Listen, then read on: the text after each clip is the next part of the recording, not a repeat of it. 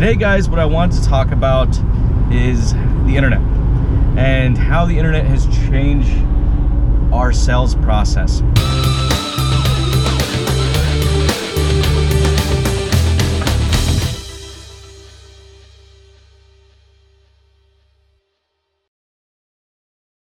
Hey guys, it's Jason Harris here with Digital Dealership Solutions, where we provide you people, not tools.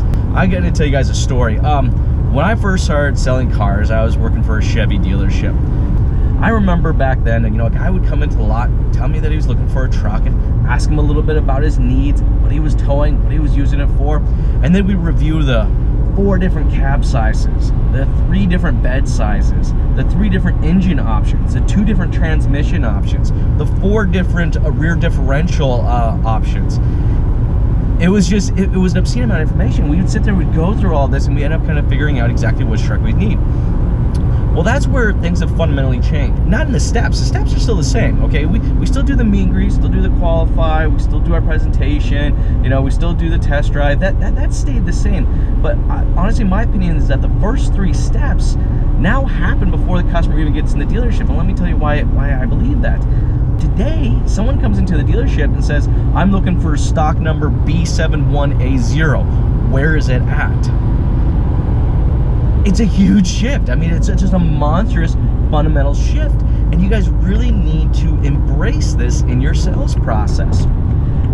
The meet and greet, the qualify now happen online before they even come into the dealership. So with that said, how does that change your guys' sales process? Well, first things first, stop qualifying customers to the product. They're in your dealership. They're already qualified. They've already done enough research online to qualify themselves to the particular product that they're asking about.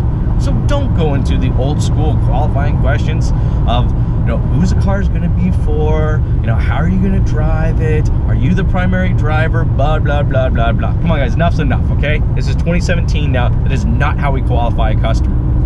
How we qualify a customer today is we want to identify where they are in the sales funnel. Okay, so think of the top of the sales funnel being the research section. Then you got the shopping, the middle portion of the of the sales funnel being your shopping section. You know, and then the bottom of the funnel, which is really your buying portion. Right, this is where someone has made, they've done the research, they've done the shopping. Now they're legitimately prepared and ready to buy, as long as a you don't screw it up, and, and b the price is appropriate and fair for them and fair for everyone. So when you're selling to someone that's in the research part of the funnel, what is our sales process going to look for you? Those are things you got to take a look for. You know, think about it yourself. Just put yourself in that consumer's shoes, right? And you're researching a product, and um, you know you want to come in and you, and you want someone to kind of help you in that research part of that funnel. What information you can provide them?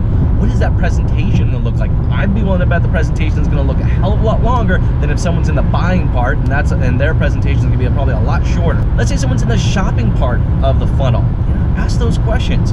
You know, what kind of research have they done online? You know, have they looked at some other vehicles? Are there other vehicles that they're considering? And the answer is yes, guys.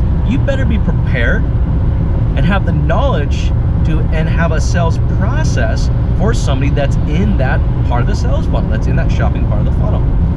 Now, and the same thing goes with people that are in the buying part of the funnel. You know, I come in you qualify, you ask me a couple questions, you identify the fact that I am in the buying funnel, I am prepared to buy, I'm, I'm looking for a specific color, I'm looking for a specific trim or, or model or whatever it is, all right? Those are all buying, you know, that pushes me down into the buying cycle. Those are signals of, buy, of the buying part of the funnel. Your process needs to be adapted to me. I'm in the buying mode. Adapt your sales process to me. Make it quick, make it simple, get me through it, okay? Custom design your sales process to the individual that's walking through the door.